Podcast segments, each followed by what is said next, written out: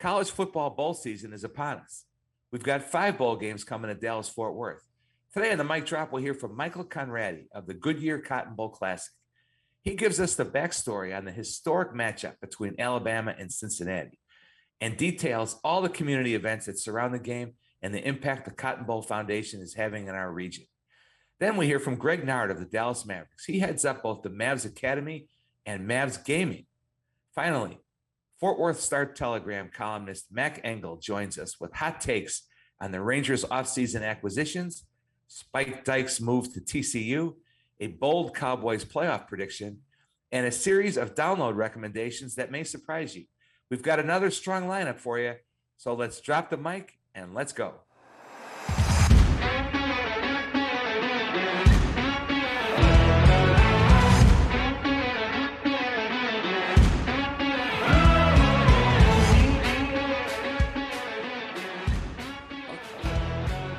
Welcome to the mic drop, everybody. Kevin Sullivan here, joined by Monica Paul, the executive director of the Dallas Sports Commission, along with next level Marcus Carr of Tony Fay PR. Thanks for listening and subscribing, Monica. We have arrived at episode 42. Now, for Cowboys fans, that may may bring to mind the career of Barry Church, one of those undrafted free agents that did so well with the Cowboys. But I, I have to go back to the Mavericks again and not Jerry Stackhouse, not Maxi Kleber, but a melancholy remembrance this week for our 42nd episode for Roy Tarpley, who wore number 42 for the Mavericks for his six seasons, twice interrupted by suspensions for violating the league's substance abuse policy.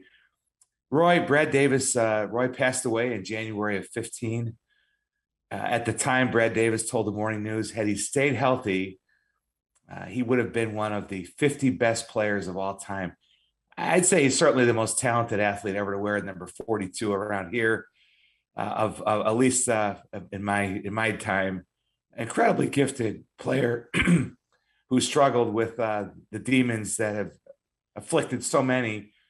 Uh, only 280 games in six seasons in the NBA. Played overseas a number of seasons too, but uh, he averaged 13 points and 10 rebounds, mostly off the bench, was all rookie in 86 87 after being the uh, number six pick overall out of Michigan, uh, NBA sixth man of the year award winner in 1988.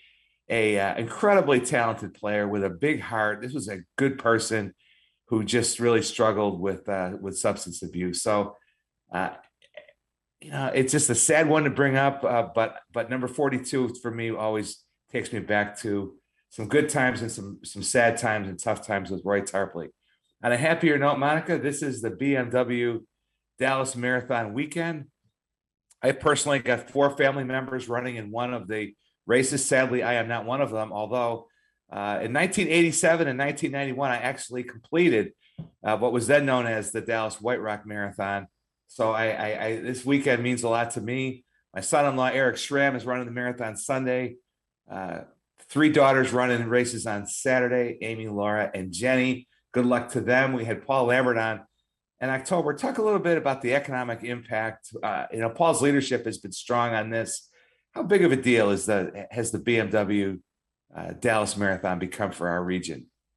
Well, Sully, this is their 50th year, which is, you know, that's a monumental feat uh, in itself. Uh, but that Dallas Marathon, the the way that they've grown it over the years, we're expecting over $14 million in economic impact this year. So uh, that's pretty substantial. And I think one of the things uh, you mentioned, Paul, he's done a fantastic job. And one of the things that they've done is, uh, you know, it's not just about a marathon or a half marathon. Uh, this is an entire event for the entire family. And, you know, you can get out there, run a 5K, a 10K. I think they eliminated one of my favorite, uh, which was the two mile dog walk. So, uh, as many uh, as many treats as I'm feeding Stella, she needed to be out there, but I'll, I'll have to find another way for that. But just a real congratulations. Uh, I won't be running either, Sully, uh, but uh, we do have some staff members and uh, and other people that I know out running, and we'll be out there cheering them on. And it's it's this marathon is one that the entire community gets out there and really supports. So a lot of our professional teams, you know, a lot expect a lot of music out on, on the course and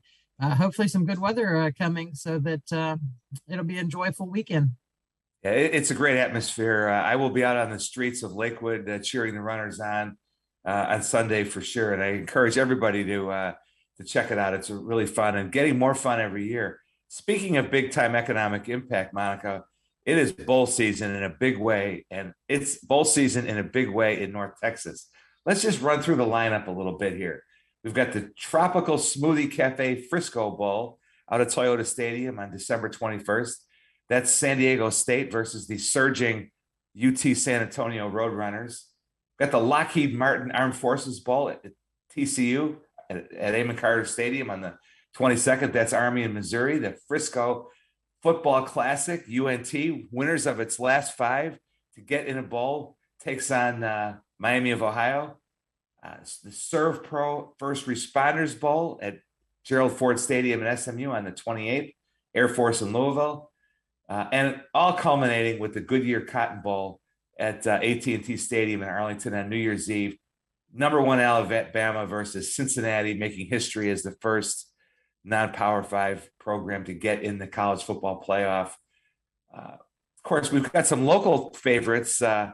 I'm not going to mention the teams are of our favorite teams that are not participating, but of course, SMU heads to Boston to take on Virginia in the Fenway Bowl. Uh, for Baylor fans, New Year's Day against Ole Miss in the Sugar Bowl. We've got Mark. We have uh, Michael Konradi coming on in a few minutes. His Texas A&M Aggies will be taking on number 20 Wake Forest in the Gator Bowl. And of course, I have to mention my Boilermakers uh, traveling to Nashville to face uh, the Tennessee Volunteers in the Music City Bowl. So, how do you think? How do you like the way this all all played out? And how great is it for our area to have so many games, so much national TV coverage, the whole the whole package?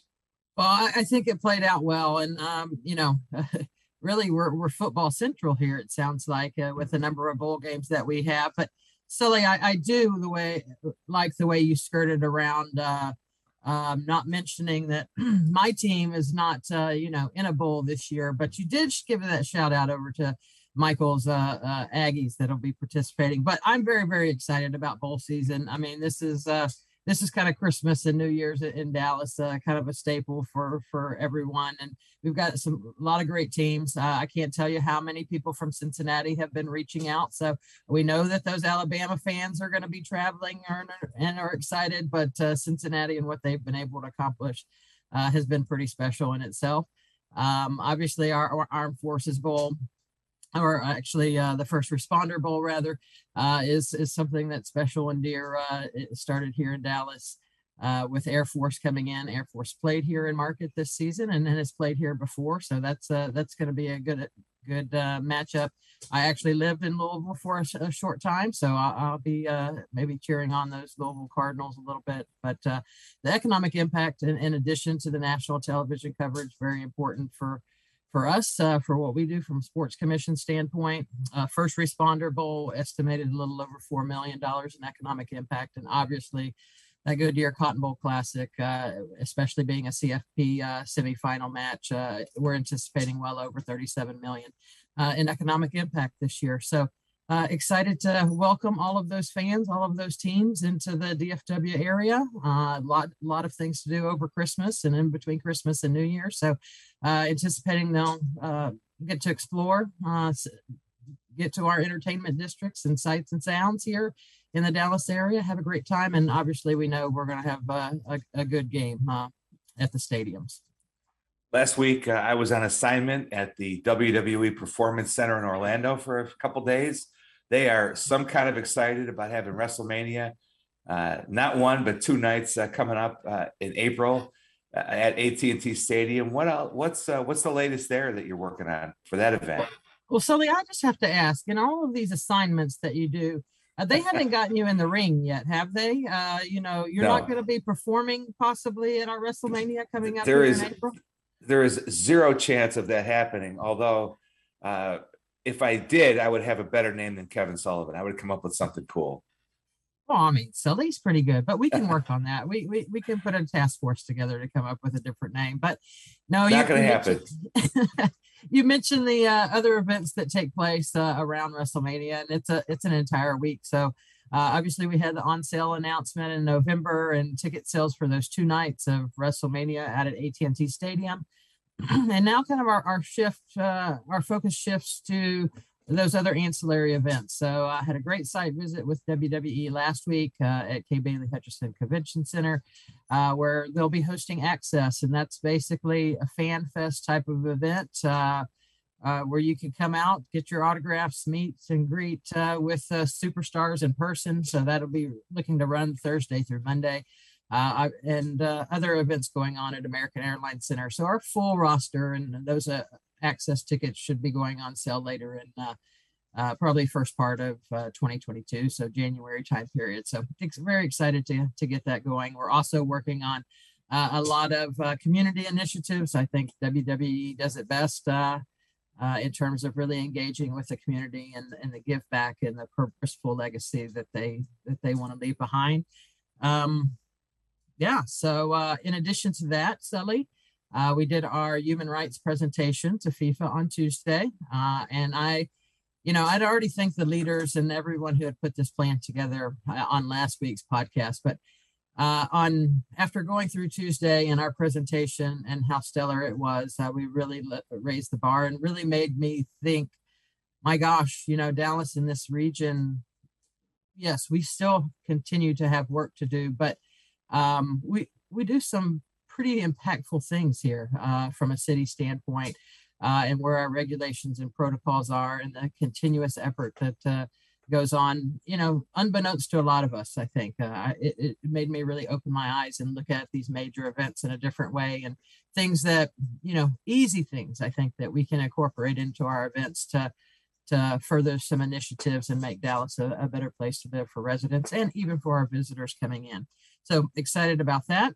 A uh, few other things working on. Uh, we were, well, World Cricket had just announced and uh, awarded the 2024 Cricket World Cup to West Indies and the United States. They put in a joint bid. So that's an opportunity that we're really eyeing for, for 2024. Uh, you know, many people may not know, but USA Cricket is moving their headquarters here to the DFW area.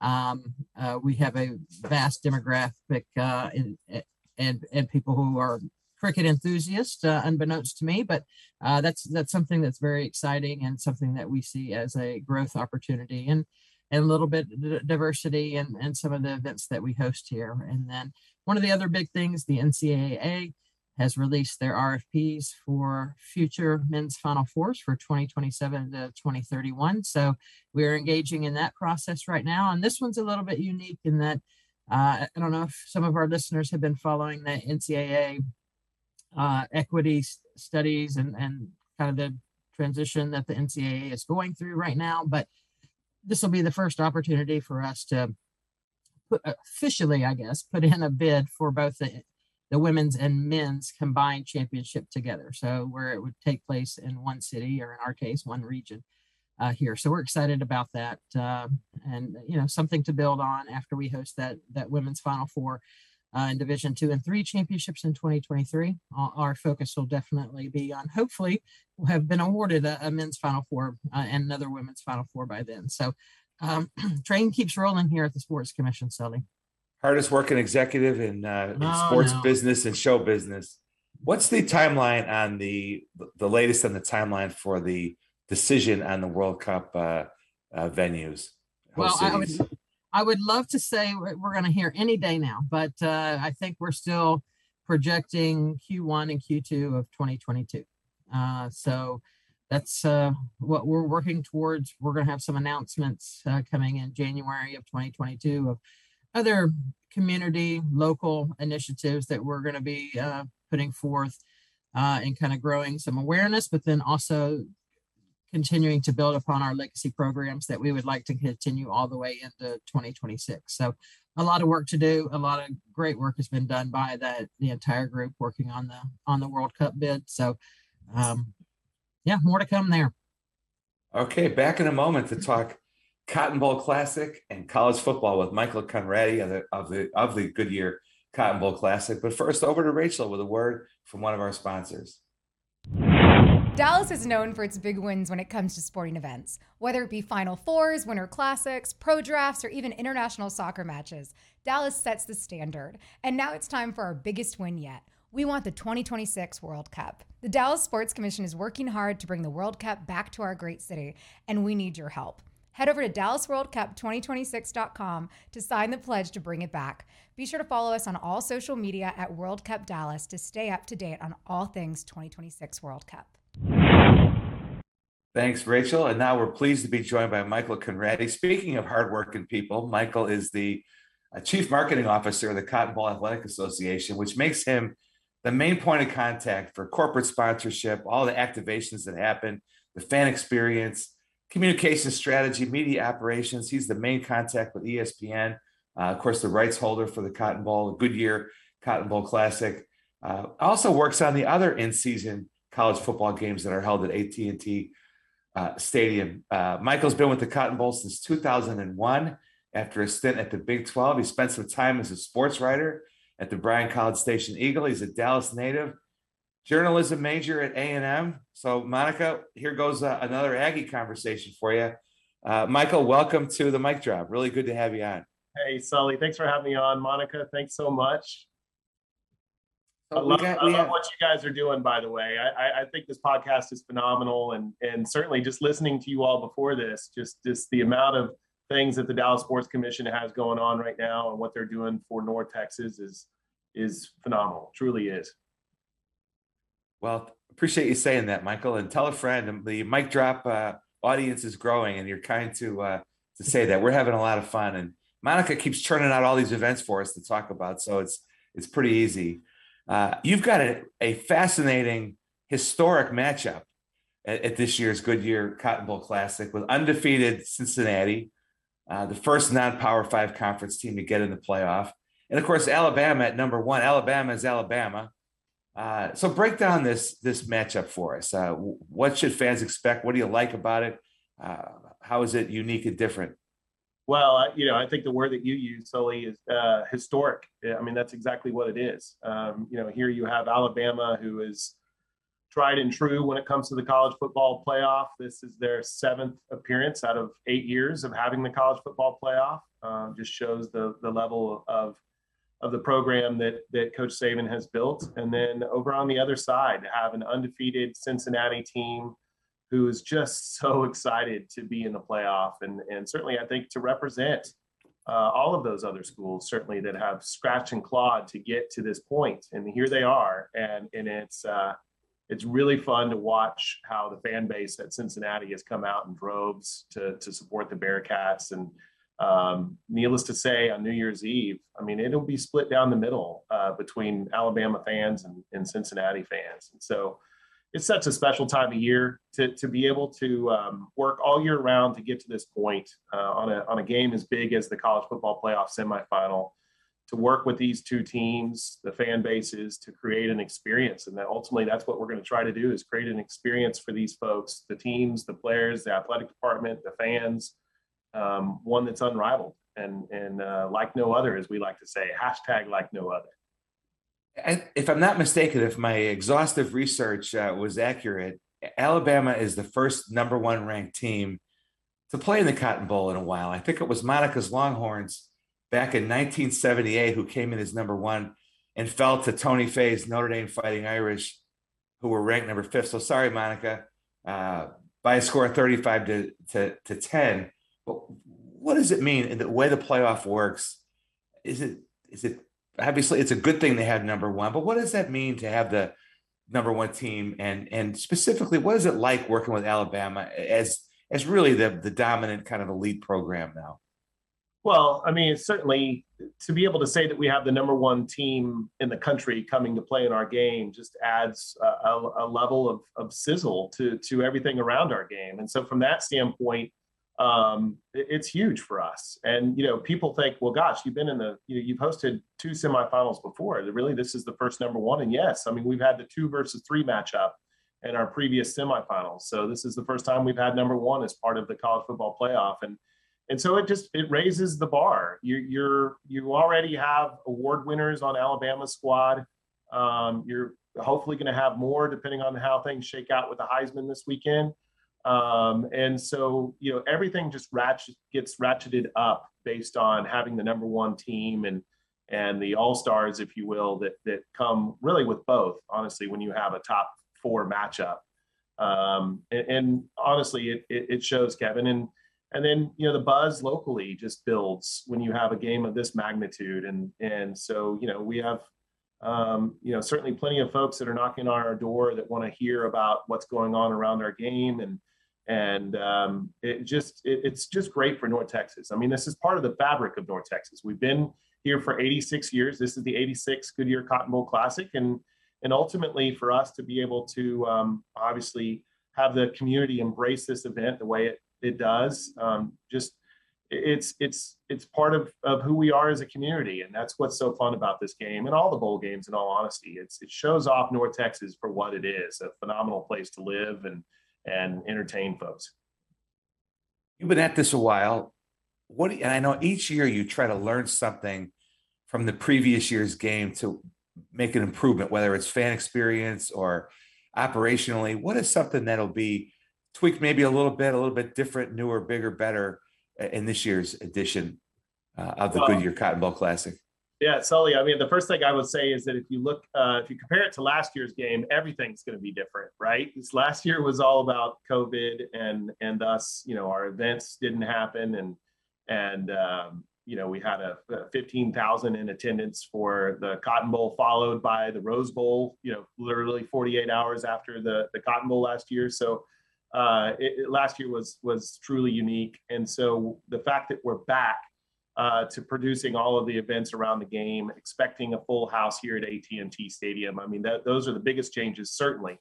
Um, but going back specific to your question, Kevin, there's a book that that was given to us by the former athletic director at Auburn University, Jay Jacobs, back when, called Raving Fans, and it's a customer service based book. And the, and the premise behind it is you can't be all things to all people try to take a few things and do them to the very best of your ability. And ultimately if you can get 1% better each year in what you're doing and it doesn't sound like a lot but when you've been in business for 86 years uh, it adds up. And so that's who we are as an organization. You know we're going to put on the absolute best bowl game we can for the participating teams first and foremost.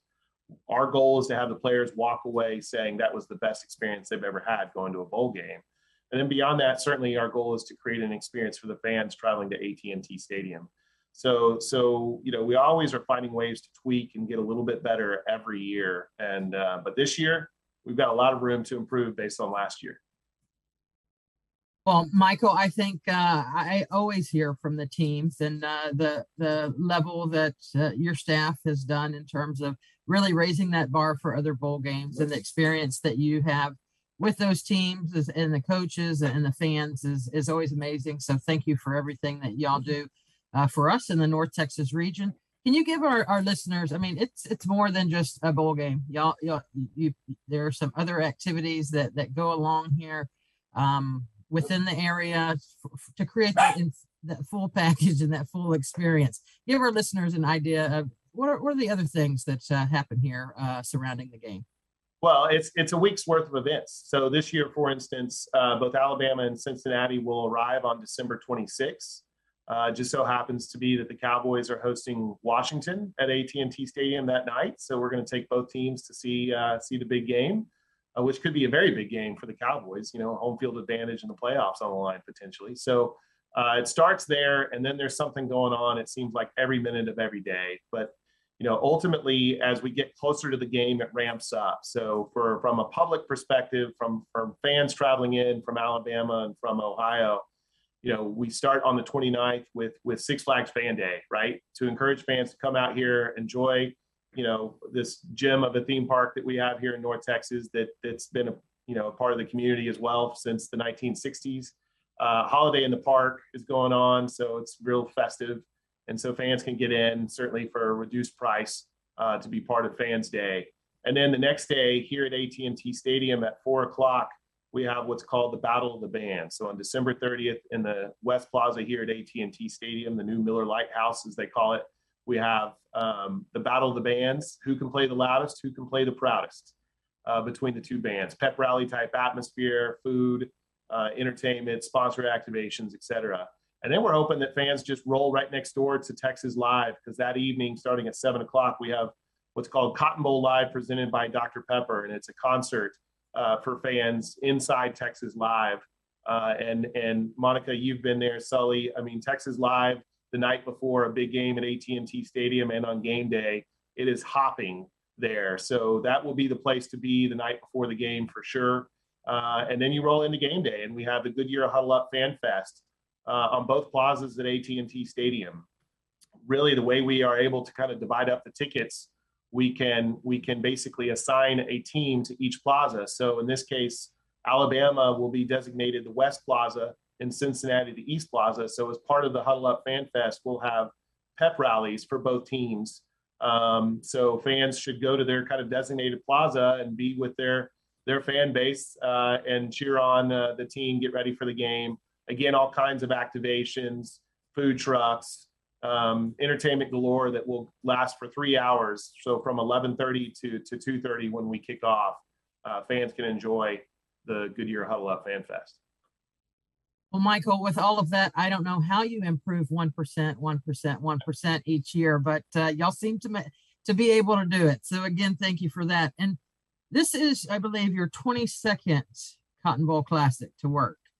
Can you give us your favorite or most memorable moment?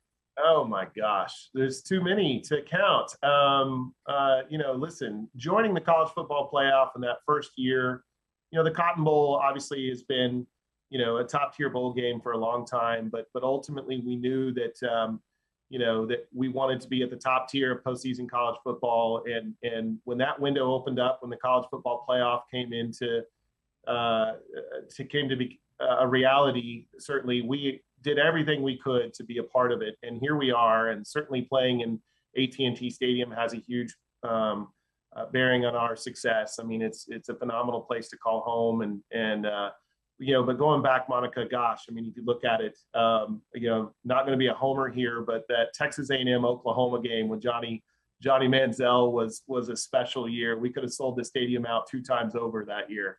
Um, it, maybe not so special if you're a Sooner, uh, but it, it, certainly was for the Aggies. But there's been some some great ones for sure over over my 20 years. But I tell you, they start they start blending together, Monica. I mean, the, the time goes by way too fast, and you look up and you say, "Well, no, no, that was that was five years ago," and then you look out and you're like, "Whoa, that was ten years ago. How the heck did that happen?"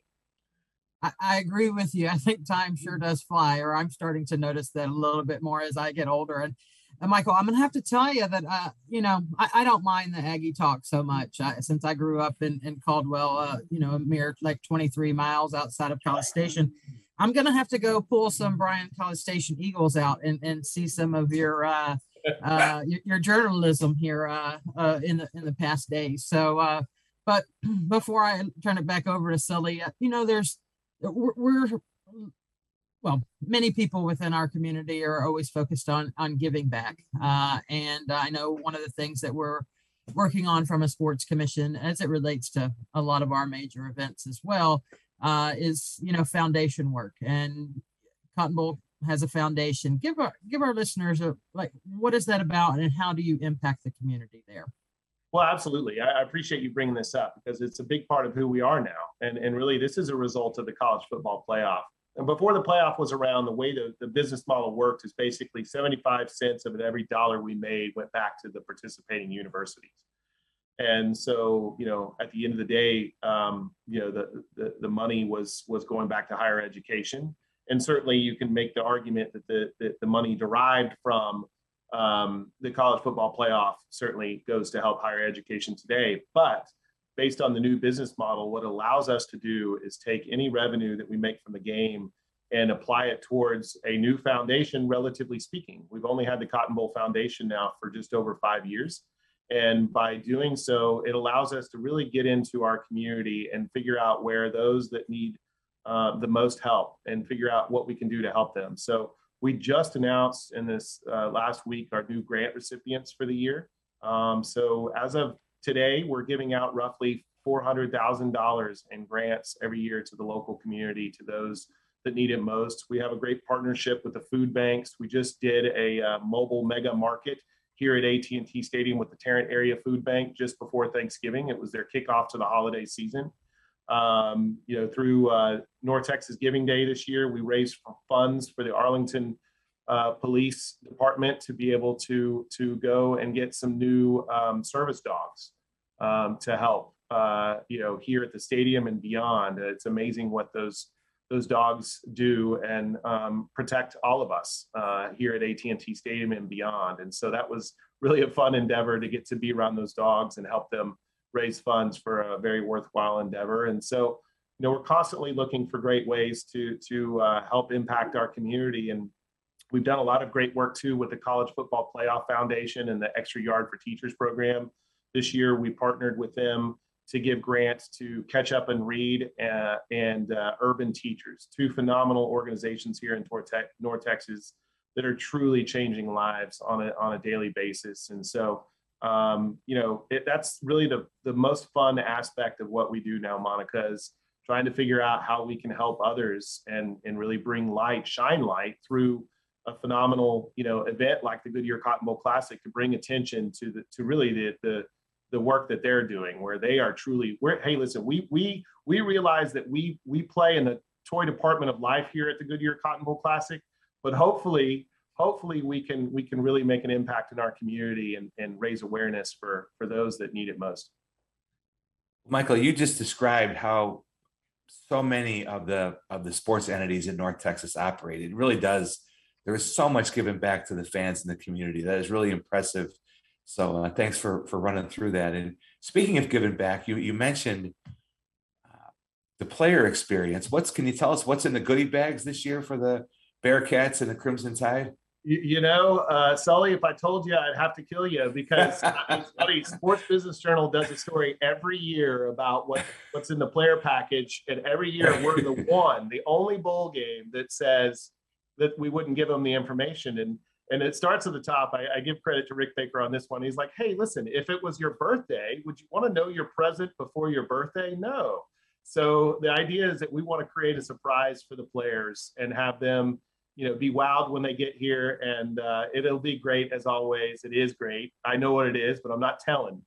So well, that is that's awesome. A good call by Rick. I, am yeah. glad to hear him stay strong and that's in right. that buckle. And, and, last thing before we let you go, Michael, the, I know uh, you know Bill Hancock, the college football playoff chief, is a friend of the podcast, and we've had him on, and uh, I know he's on speed dial for you. Uh, what is your take on uh, where uh, college football playoff expansion is right now, and you know, is that a good thing for the for the Goodyear Cotton Bowl Classic? Well, it's it's fascinating to watch. Well, first of all, college athletics right now. I mean, talk about the wild, wild west. I mean, every day there's something uh, new. You you know, there's uh, there's plenty to chat about on this podcast alone, just based on what's going on in college athletics. But specific to the college football playoff and, and Bill Hancock, uh, first of all, they've done a phenomenal job uh, over these many years now with the playoff. And if you look at it this year, they got the teams right. Right? There's there's really not even a a question as to who number five, uh, you know, who number four and five is. I mean, we got our top four teams, and and I think everybody's in agreement. Tony may not be with his his Notre Dame Fighting Irish, but I think the majority of the country feels like we got that, that the college football playoff and the selection committee got it right. I will say though, certainly I think we're we're headed down a path where inevitably there's going to be expansion to the playoff. Um, you know, obviously it's it's going to be fascinating to see what the conference commissioners do when they meet in January um, that will probably be the line in the sand as it relates to determining whether or not we can get this expansion off the ground before the end of the current contract cycle that goes through 2026 or do we just finish out the contract cycle and then worry about whatever the future of the playoff looks like after that? But uh, ultimately for us you know the the the the playoff scenarios that have been mentioned with the expansion to 12 teams and the possibility of creating quarterfinals and and and uh, first round matchups. I think in that scenario, the way it's been described to this point is that bowl games would be a part of those quarterfinals. So whereas right now we host a semifinal every three years, and in those non-semifinal years we're getting a top 10, top 12 matchup. Um, now we would be hosting a quarterfinal. In those years, we're not hosting a semifinal. So truly, every game would count. I think you know it would be a phenomenal um, step you know for us to go up even more and and uh, and you know from a economic impact perspective for North Texas, it would just continue to to raise the bar. So we're in favor of of, of looking at uh, you know playoff expansion, and, as, as long as the bowls are part of it, that's critical. So I think they will be. All all all discussion to this point uh, leads that way, but um, it's going to be fascinating to see what they do in January. Well, Michael, we know how busy you are. We really appreciate you spending some time with us here on the mic drop today. All the best for a great 87th edition of the Goodyear Cotton Bowl Classic. Uh, and now over to Rachel with a word from one of our sponsors. All right, Sally, what are you doing this weekend? Because I'm going to the Dallas Zoo. The Dallas Zoo provides guests with real life opportunities to make memorable connections with its more than 2,000 animals. Please support the zoo's mission to inspire and empower action on behalf of the wildlife in Texas and around the world. Visit dallaszoo.com today to purchase your tickets. Thanks, Rachel. And now we are pleased to be joined by Greg Nared, Mavericks Senior Vice President of Player Relations, Mavs Gaming, and Youth Basketball. Greg, another interesting guest here on the mic drop. He formerly ran his own marketing and talent agency. He's a veteran of Nike, where he worked with Michael Jordan and Tiger Woods. We've all heard of them. Uh, worked at the William Morris Agency, played college hoops at Maryland, and author of the book, The Ultimate Assist Helping Our Kids Succeed in Sports and Life. Greg, welcome to the mic drop. Really good to have you on. Hey, thanks for having me. Well, Greg, I have to know uh, uh, what led you to writing the book and tell us what the Ultimate Assist is all about. First, good morning, Monica. It's good to see you again. Um, so, uh, you know, I wrote this book um, over COVID, and you know, for the first time in you know over 30 years uh, of working in sports, I felt like I had some time to do uh, something outside of work. Uh, being in shelter in place, I felt like, you know what, I had to do something. And I thought about a couple of different things to to do outside of my job. One, I wanted to learn how to play the piano. That was one option. Another option, um, I wanted to kind of go into the wine business. Uh, and then there was fires at that time in Napa Valley in that particular area, so that was out. And then um, I started writing a book about 10 years ago. Um, and I decided that, you know what, I want to write this book on youth sports. Um, and about five years ago, I was going to do a blog on youth sports. And in that blog, um, I created about 15 different topics. Uh, and I wanted to write a blog because at that point I was coaching some uh, fifth, sixth, and seventh grade girls. And I saw some things there that I thought I could help uh, the youth sports or just sports in general in the community. Um, I've been working in sports for over 30 years. Uh, you mentioned it. I played at the University of Maryland. I worked at Nike. I worked as an agent in working with the Dallas Mavericks the last uh, seven and a half years. I have two daughters who play, uh, who play professional basketball. One coaches at the University of Oregon, and another uh, plays professionally over in Russia right now. So I said, you know, with all that experience, why should I not give back to us to something that's been so good to me and my family? So that's why I wrote the uh, the Ultimate Assist. Wow. Well, actually, I, I just learned a lot from you, uh, Greg. I mean, those two daughters, we're hosting the women's final four in 23. I may have to uh, get them involved. And now I, I, know you, well, obviously, I probably suspect you support women's basketball too. But uh, yeah, there, there may be a lot of work to do here uh, in the future. So, uh, obviously, our, our, our, listeners, and we're, we're well aware of what happens on the court with the, with the Mavs. Uh, but tell us a little bit about the Mavs Academy. How big is that camp program? How how is it unique, uh, or or maybe how unique is the approach that the Mavs have to that academy? Okay, thank you. So uh, just uh, so my daughter is um, coaches at the University of Oregon, so I'm a huge advocate of women's sports, uh, women's basketball. I'm also a board member of the Yow Foundation. So women's sports uh, is huge for me. Matter of fact, the next book that I'll write is advocating women in sports. So uh, excited to work with you in terms of the women's Final Four. Uh, in terms of the Mavericks uh, Basketball Academy, uh, gosh, what we've done over the last uh, several years have been, I'm just so proud of our team. Um, we touch about 20,000 kids in the Metroplex, and that consists of um, uh, camps, um, clinics, skills training. Um, we do tournaments. We do youth tournaments. We also do high school tournaments. We just recently had our uh, Mavericks Fall Classic out in Frisco. Um, had 96 teams, um, 40, uh, 48 men's uh, boys teams and 48 48 girls teams. Uh, amazing tournament. Some of the best talent in the in the uh, in the Texas area. Uh, some great teams as well. So.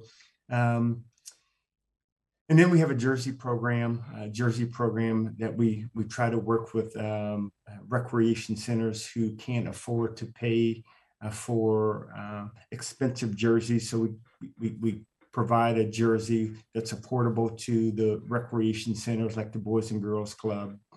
Uh, and then we also have a, a, program that we just launched last year that I'm so proud, uh, proud, and probably the most fun programs in and for the Mavs Academy that I worked on over the years was it's called GEM. It's Girls Empowered by the Mavs, and it's a uh, a program uh, for ages nine through 14 uh, girls only. Uh, and what we found out, and the reason why we created this program, Monica, was because uh, the fact that girls are starting to walk away from youth sports. And we wanted to do our job in terms of the Mavericks in um, trying to figure out a way to get them excited about sports again. And there's different reasons why they're walking away from the game. But in with the GEM program, you know, we have a couple of different buckets or pillars that we call them. One is uh, financial literacy. Uh, two is um, uh, physical and mental physical health, and then mental health. We have a great partner in UT Southwestern who uh, who we work really close with in terms of the program. So that's what we do in in, in Mavs Basketball Academy. Well, that, that's very inspiring. I I have to say we have a kind of common theme here on the mic drop of uh, you know our professional teams the athletes that make dallas and north texas home always giving back to our community and making it a better place to live uh, and i think that's become even more evident uh, here over the last four five six years uh, from a mavs standpoint greg why why you know why is it so i I guess important from a Mavs perspective to ensure that you're giving back and you have some of these programming programs like the academy, like the GEM uh, program. Why, why, is that so important to the Mavs? Oh, geez. Uh, for, uh, you know, just shoots kudos to Mark Cuban first. Uh, and then obviously Cynt Marshall, who does an amazing job in our community. But, but Mark, for a long time, uh, has done a phenomenal job of helping, for, first of all, helping our players. Uh, and then the organization, just the importance of how important this community is for us uh, they're our fans, right? They are the ones who support us, and they support us during the good times, and they support us when things are not going so well. So uh, the the community piece for us, uh, and actually Katie Edwards, who's our uh, senior VP of community, does an amazing job of working with different uh, partner uh, community partners or nonprofits in the DFW area. So community and giving back uh, is a huge part of our our DNA. Greg, I had the good fortune uh, during my years with the Mavericks. I was there at the at the birth of the Mavericks camp program, and uh, what you're doing today is so impressive. Uh, but I also know you're standing on the shoulders of Jim Guy, who who really started from scratch with nothing and sort of invented a camp program that went from one to two to three to four to being all over the Metroplex with great coaches. We had strong involvement from the Mavericks players. So just a quick shout out there to uh, to the uh, foundational great work by by Jim Guy, who's now retired, other than keeping stats for uh, for Chuck Cooperstein and Brad on, on Mavericks Radio. But really a remarkable uh, launch to to what became the Mavericks Academy over the years by Jim Guy. So let's let's shift to esports, which you also oversee in Mavs Gaming. Give us an update. What's the what's up with the team? When does the season run? Uh, what's happening there? Uh, so we, well, first of all, uh, again, I, I couldn't um, uh, agree with you more. Uh, Jim is the one who started. Actually, he started one of our programs called Hoop Camp, and it's still a pivotal part of our youth basketball programming. Uh, and uh, he's just, you know, he created something special with our Hoop Camp. So, huge shout out to Jim, um, who's again is still working with us on the stats side, and we're just happy to get a chance to see him on a regular basis during the games during game day. Um, in terms of uh, Mavs gaming, you know, this is a year number five in Mavs game, uh, Mavs, sorry, Mavs gaming, which is the NBA 2K League. And, um, you know, each year continues to get better in terms of one, we had we had another team this year, a team out of Mexico called Dux Gaming. Um, this is number 24 teams. Uh, last year, um, we had the playoffs and championships in our space here in Dallas, Texas, at the Mavs Gaming Hub on Deep Ellum. Um, we have the number one pick going into the um, to the 21-22 draft, which is amazing. Uh, second time in five years where we have gotten a number one pick. Uh, the you know the, the the structure has changed a little bit in terms of um, the number of players. Uh, prior to this year, we we had six players and we had a coach and a team manager. Uh, this upcoming years, they they they, they uh, we now will have five players and then head coach and then team manager slash assistant coach. Uh, but you know, the league has done such a wonderful job, not only from a domestic standpoint, but also from an international standpoint. Uh, one, two, uh, growing the game from the women's side as well. Um, we've had uh, several females participate in the 2K space. Uh, last year we had a uh, we had our own uh, Ziggy Zaya who played on our team, and uh, we're just excited about this upcoming year. We've retained two players from last year, uh, Sick one, and also Zay. Um, and then with the number one pick, we're hoping to get to bring on a point guard to the Mavs gaming. But from a business standpoint, we just continue to grow uh, and we're growing with the league. As the league grows, we grow and vice versa. The first two years of the NBA 2K League, I, I was uh, hired to do some media coaching with the with the with the players, and the Mavericks, the Mavs Gaming was one of the teams I worked with, and Dimez was there at the time, and and uh, who was the other number one pick that you referred to. And I went in very skeptical about what this was going to be all about. I remember the uh, the Minnesota gaming team guys talking about doing walkthroughs on the court before a, a big a big matchup, and I and I. I, know, and I wanted to roll my eyes until I saw how serious and passionate and committed uh, these these these young people were. Uh, so I understand now better of what it's all about. But as somebody, you know, you played at Maryland at a, at a, at a high level. Uh, what do you think about this? You know, do you understand the attraction of of, of people gathering to watch, uh, you know, esports athletes play a video game? Yes, I do. First of all, you know, they with the work that these players uh, do to get to this level, it's it's it's like any other professional athlete. They spend hours a day trying to um, grow and trying to trying to become a professional gamer. Um, what we do eh, it, it's crazy it's crazy because our motto is very similar to that of traditional mavericks model. For example uh, we have a draft uh, coming up the end of february and our draft book is that thick. You know we're we're we're literally going through each position trying to figure out and our we have a draft board and all. It's it's it's amazing uh, the mindset that we have in terms of just trying to create a business and trying to grow the, the business. But in terms of just the player the player piece uh, it you know these men and women are serious about it um, um, i sat on the board this is where kind of blew my, my mind a little bit uh, three years ago I, I, I sit on the junior nba advisory board and we had a meeting at the uh, All Star uh, weekend in Charlotte three years ago. We had about five youth ages 11 through 14. Um, we asked a question uh, Who's your favorite player? Uh, one of the boys that were in the group, they said, Well, it's LeBron. Well, it wasn't LeBron, it was another high profile player. And we said, Well, why is it your favorite player? and because that's who I play on NBA 2K. I've never seen him play. I don't know what he looks like, but that's my favorite player.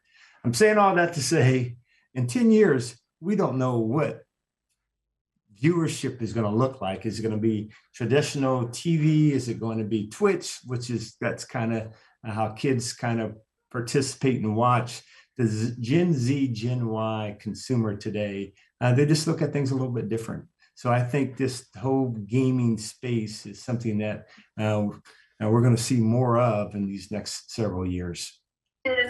Greg, um, we we just touched on, you know, it's Gen Z, Gen Y are the future. So what is the future for Mavs gaming and what does that look like to you? Yeah, I, I think it's what it is. It's, um, you know, over COVID, um, for the first time, we had an opportunity to uh, be on, you know, linear TV. So we're on ESPN2, right? Uh, and for the first time, um, and America got a chance to see the NBA 2K League on national TV. So that was pretty cool to see and be a part of. And I think that's what you're going to see in the future in terms of just the NBA 2K League itself. You're going to see more teams. We, you know, Dux gaming out of uh, Mexico. We also have another team out of China who's a part of the league as well. So you're going to have. It's going to be. It's going to. I think it's going to look a little bit like the NBA, which is an international teams and international um, players. Um, right now, we didn't have many players on the international side last year. I think there was a total of maybe two to four, uh, but you, you'll see more because we continue to go into the markets and uh, again educate them on the 2K space.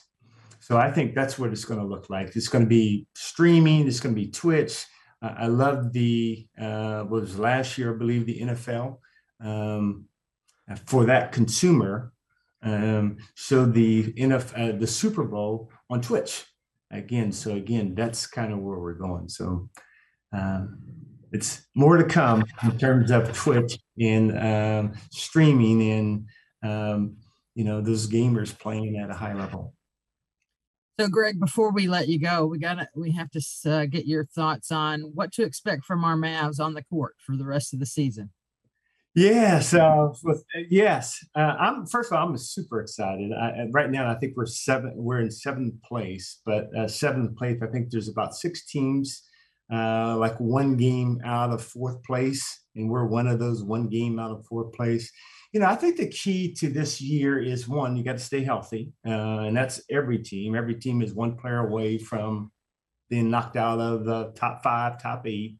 Um, but you know what we're learning right now is, uh, you know, Jason has done a nice job uh, thus far in terms of uh, you know getting players to buy into his offense and defensive philosophy.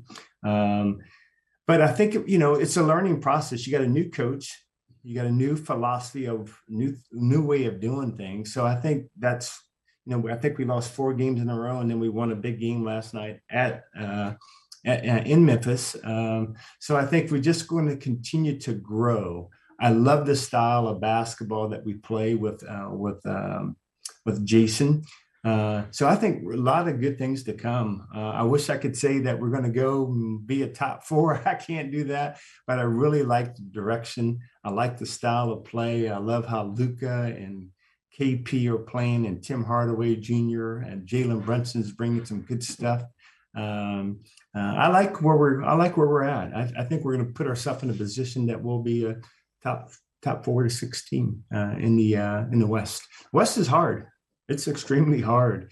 You know, you you look at the West today. There's there's eighteen. There's ten teams that can can make the playoffs. And uh, right now you have you have Golden State, you have Denver and Utah, who's kind of leading the way, and then you got six to eight teams so close to being in the top eight spots. So I'm excited about the season. Well, Greg, thank you for joining us. Definitely uh, wish the Mavs uh, not only on the court, but the the esports and gaming athletes much success this season as well. And uh, we look forward to having you back on the mic drop down the road. Awesome. Thank you for joining us. Thanks for having me, and uh, good seeing you. Uh, good seeing you too, Kevin. Appreciate you guys. And now over to Rachel for, for a word from one of our sponsors. The Perot Museum of Nature and Science plays a vital role in preparing the most talented and diverse STEM workforce of tomorrow right here in Dallas. Become a member today and enjoy free admission and other valuable benefits to support this nonprofit landmark. Visit perotmuseum.org for more information. Thanks, Rach. And now we are pleased to welcome to the mic drop Mac Engel, the award winning columnist, longtime columnist from the Fort Worth Star Telegram. Mac, thanks for joining us here on the mic drop. Uh, this is my pleasure. Thank you very much for having me, Kevin. I uh, I have heard of you for years and years and years. I've never met you. You have such a Right. great reputation. Randy Galloway told me great stories, and everybody else in DFW media was always told me great stories about Kevin Sullivan. So when I heard you were doing this, I would of course said yes. Anyways, I've known Monica for a little bit and Tony Fay for sure. Uh, but I was really happy to finally get to meet you in some capacity, even if it's virtually. Well, that means a lot to me. I really appreciate those uh, those kind words. You can't have much better uh, of a character reference than Randy Galloway. So that's uh, so that's pretty cool. I really appreciate that. So let's start with the Rangers' moves. I mean, bombshell. You know, Chris Young and Jon Daniels had said we're going to spend money, and boy, did they ever more than five hundred million. What do you what do you make of the the? I know we're in the throes of a uh, temporary lockout. I'm optimistic we're we're not going to lose time. So setting that aside, what do you make of the uh, the offseason moves of the Rangers? I was shocked. I, I didn't think they would do it because uh, we've heard that for several years in a row that they would spend money and do this, and then they didn't do it. There's always some dog ate my you know laptop excuse why they didn't, and and I, I couldn't really even fault them for it because there's two ways to, to build a team, which is one you do it through, you know, your farm system through uh, player evaluation of, of young players or in development, or you buy free agents. And if you go into the free agent route, it's expensive. And the Rangers tried this famously in uh, 20 and 21 and 22, or pardon me, 2000 and 2001, those off seasons when they got A Rod and Ken Caminiti and Andres Galarraga and all these guys, and it didn't work at all.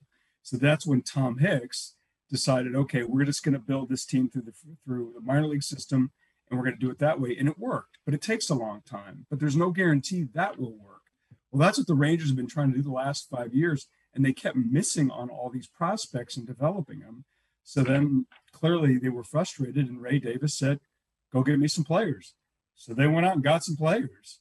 Um, you know, this was not a good team last season. They lost 100 games, but I got to tell you, I'm excited to watch them now. They, they they rebuilt the middle of their team, and if you look at most sports teams, if you're strong up the middle, you'll probably be pretty good. They're not going to be a five you're not going to make a 20 game improvement. No team does that. But they can be relevant which is something they haven't been for five years. And finally fans can have a reason to go out to you know globe life mall and watch something other than each other drink you know food and you know drink nachos and drink beer. I mean they the teams just have been so bad but i i am excited about seeing what guys like seager and something Semien and all these other guys do because they, they've needed some infusion of talent and that's what this was So Mac, big move by uh, Sonny Dykes uh, over the last few weeks, coming from uh, SMU to TCU. What's the impact going to be there for for TCU? Well, I think the the first thing that he did was to make it plainly like plainly evident that he's not Gary Patterson. Oh, that's a cute dog you got there. Um, uh, to make it evident that he's not Gary Patterson, and I think there was a lot of fatigue between TCU and Gary Patterson, not Fort Worth, but TCU. And Sonny Dykes is a different guy. He's an offensive oriented coach. Gary was all about defense, although Sonny really stressed defense. And if you saw at the Big 12 championship game, the two best defenses were in the, the Big 12 title game in Baylor and Oklahoma State. Um, I think you can expect a, a, a team that's going to be really receptive to taking transfers. Uh, Gary was Gary would do it, but he wasn't crazy about it. Sonny is totally fine with it. Um, and I'll be really interested. And, and the other thing too is he promises to be open with everything.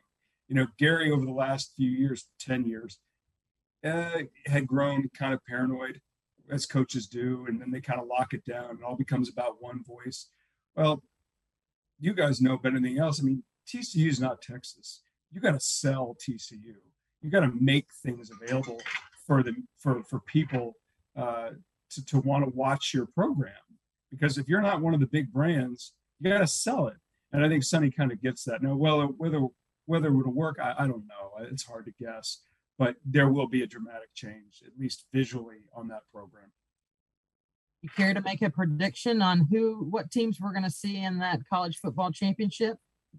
Uh, Alabama, because you could probably pencil them into the last five years. I, I, as much as I want to see Cincinnati beat Alabama in the college football playoff at the Cotton Bowl, just because I think it'd be a great story and you know the Hoosiers and all that. Uh, I just don't think Cincinnati, you know, talent wise, can match up with Alabama. And then on the other one, uh, I think Georgia's going to beat Michigan, and I think Alabama is going to beat Georgia again. I think Alabama's just, I mean, it's a boring pick, and I would love to be able to say somebody other than Alabama, but until they prove me otherwise, I'm taking the tide. Mac, the Cowboys uh, look destined for the postseason. Yep. What do you think happens uh, next uh, once they get there? Uh, I think it's going to depend on a couple. Like the, the seasons now are so delineated, right? I mean, there's like three teams from both conferences that have a chance to probably get to the Super Bowl, and the other four are just in the playoffs. I think the Cowboys will be one of those three teams. I think the Rams look pretty good. I think uh, um, who else am I missing? The Rams look pretty good. The Cardinals look pretty good, obviously, and obviously the Packers because they've got Aaron Rodgers. Uh, because I think, and, and certainly Dallas is going to be one of those three teams. And then it's just how do they play on that particular day in that playoff game, and do they finally win it? I mean, they haven't been to an NFC Championship game since Barry Switzer was the head coach. So I think it's just going to. The, the reason I'm more excited about the Cowboys isn't Dak Prescott in the offense is because their defense is starting to look pretty good. And if you have a pretty good defense, you got a shot. And if you look at the defensive players who are coming back, Randy Gregory, Demarcus Lawrence, and they got Micah Parsons, who looks like the second coming of Lawrence Taylor. And they finally have a good safety, a, a guy who's playing pretty well at safety, and Jayron Kearse, and a good cornerback in Trevon Diggs. They get players on defense. And if you can do that, then I think you got a shot. And I think if you ask me right now, right now, I think they can get to the NFC title game. And then after that, it's just kind of a coin toss. But if I had to guess right now, they will go to the NFC title game and they will play Green Bay and they will lose to Green Bay because for whatever reason, Aaron Rodgers owns the Cowboys just like he owns the Bears. Appreciate that. A couple good hot takes there. So, Mac, this is the uh, this is the portion of the podcast where we ask our media guests to to let us know what you're downloading, what are you streaming. It could be podcast, music, book, TV, movie what recommendation do you have for our mic drop uh, listeners? For no, I was something? really excited about this question when I when I I re- no, I really really was because I've done a podcast or two where people have asked me that, and I panic and I can't name anything. So I took the time to write it all down. So when it comes to podcasts, I become a really big history buff podcast guy. I, I love history. I love American history specifically. So one of my favorites is American History Tellers.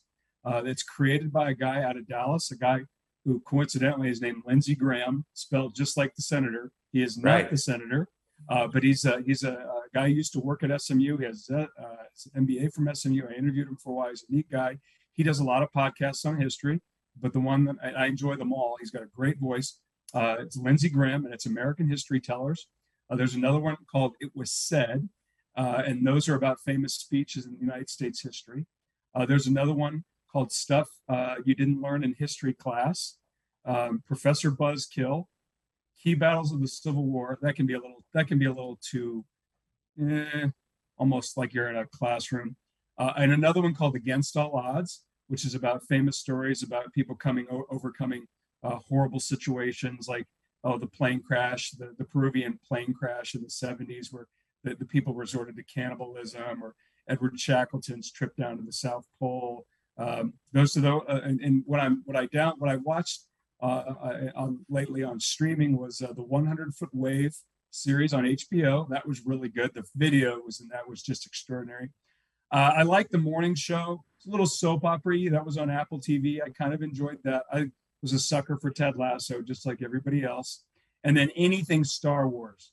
If there's Star Wars junk, I'm watching it and I watched and I watched the Marvel series, the TV series that they produced uh, on Apple TV or no Disney Plus. I've enjoyed that. And let's see the three books that I've read recently. The what the first one, Kevin, is called The First Conspiracy, and that's the plot to kill George Washington. There was a plot to kill George Washington when he was the general of the Continental Army. That was kind of interesting. Uh, these are all kind of dark. Uh, the other one's called Operation Nemesis, and that was a, a plot to kill the Turkish leaders who orchestrated the Armenian genocide right around World War One. That's really, really interesting. Operation Nemesis. And the last one I read was Pirate Hunters, which is the true story about these guys and the whole uh, sort of subculture of treasure hunting for pirate ships and lost ships at sea. Those were all really interesting. I highly recommend it. I know this makes me a total nerd and a total dork. And probably everybody was expecting me a bunch of sports stuff. And I was like, you know what? I consume enough sports stuff during the day. I really love learning about history and all the subjects that I blew off when I was in high school and college. So now I'm trying to catch up as I approach my 50th year on this planet. I just feel like my IQ went up like 25 points. I mean, this is this is this is like when Mark Followill comes on, Mac. We we all get smarter because he has all this intellectual stuff. Uh, before we go to Monica for her download, uh, I love all the history recommendations. I'm a I'm a Jon Meacham fan, and he's got yeah. a great podcast called Hope Through History uh, that's done through the History Channel uh, podcast syndicate. He's great, so, isn't he? Yeah, he's great. And Lindsey Graham, I, I listened to American Scandal. Yep. Uh, his one on the Payola scandal in radio. I didn't know he was a Dallas guy.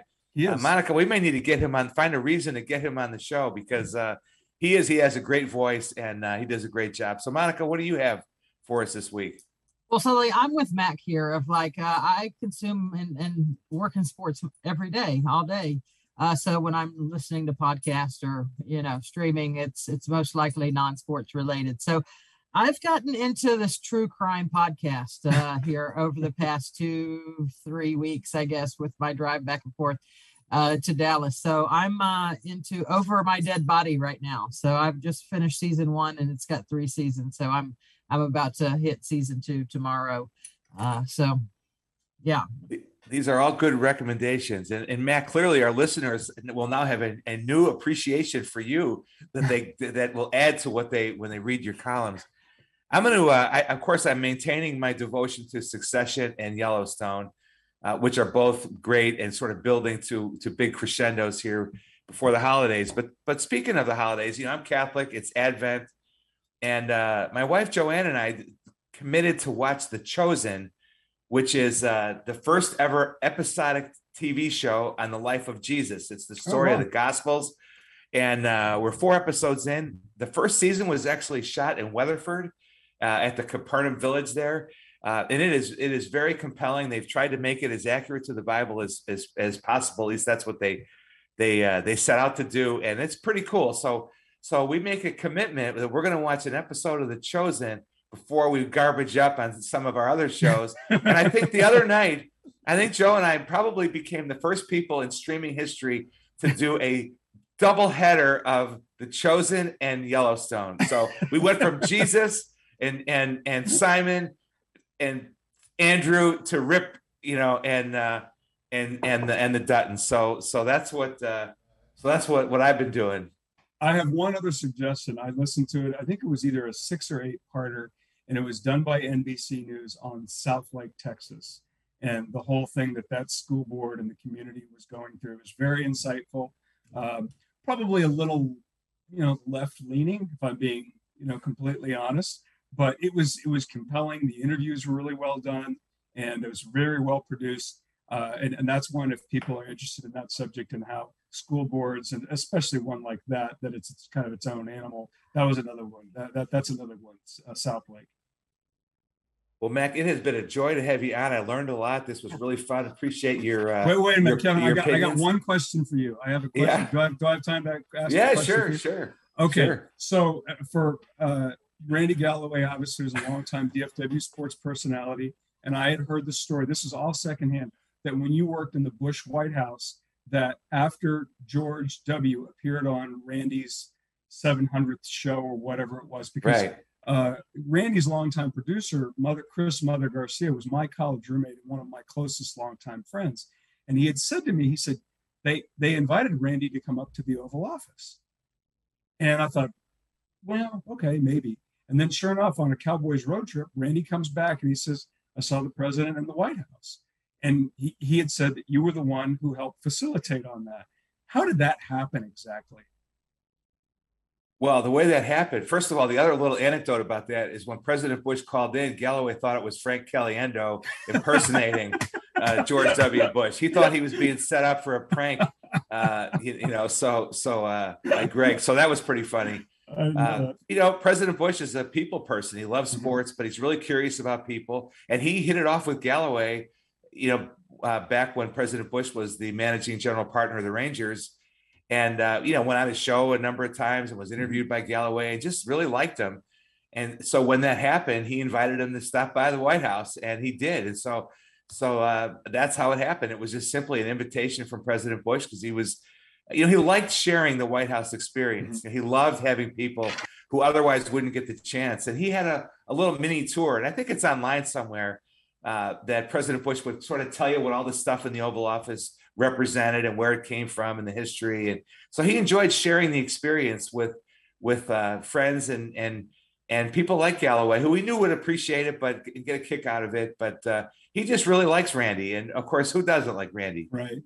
Well, the one time I, I've I've had a chance to meet the president twice. The first time when he was governor, the second time he was out of office. He had thrown the first pitch at a Rangers game, and John Blake brought him down to the interview room, and he was great. You could tell, you could really tell he was happy, and he was glad to no longer be in the White House.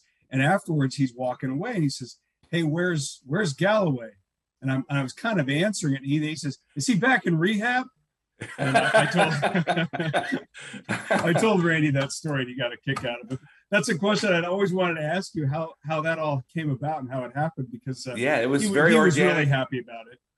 Yeah, and you know, sports played a big role. It was a, it was a great connector between me at- with a sports background and and President Bush. But you know, we'll have to talk about that another time, Mac. There's a lot of great stories involving uh, sports in the presidency uh, and Dallas sports. So so more to come on that. So so on behalf of Monica Paul and the Dallas Sports Commission, thanks to our guest Mac Engel. This was really fun.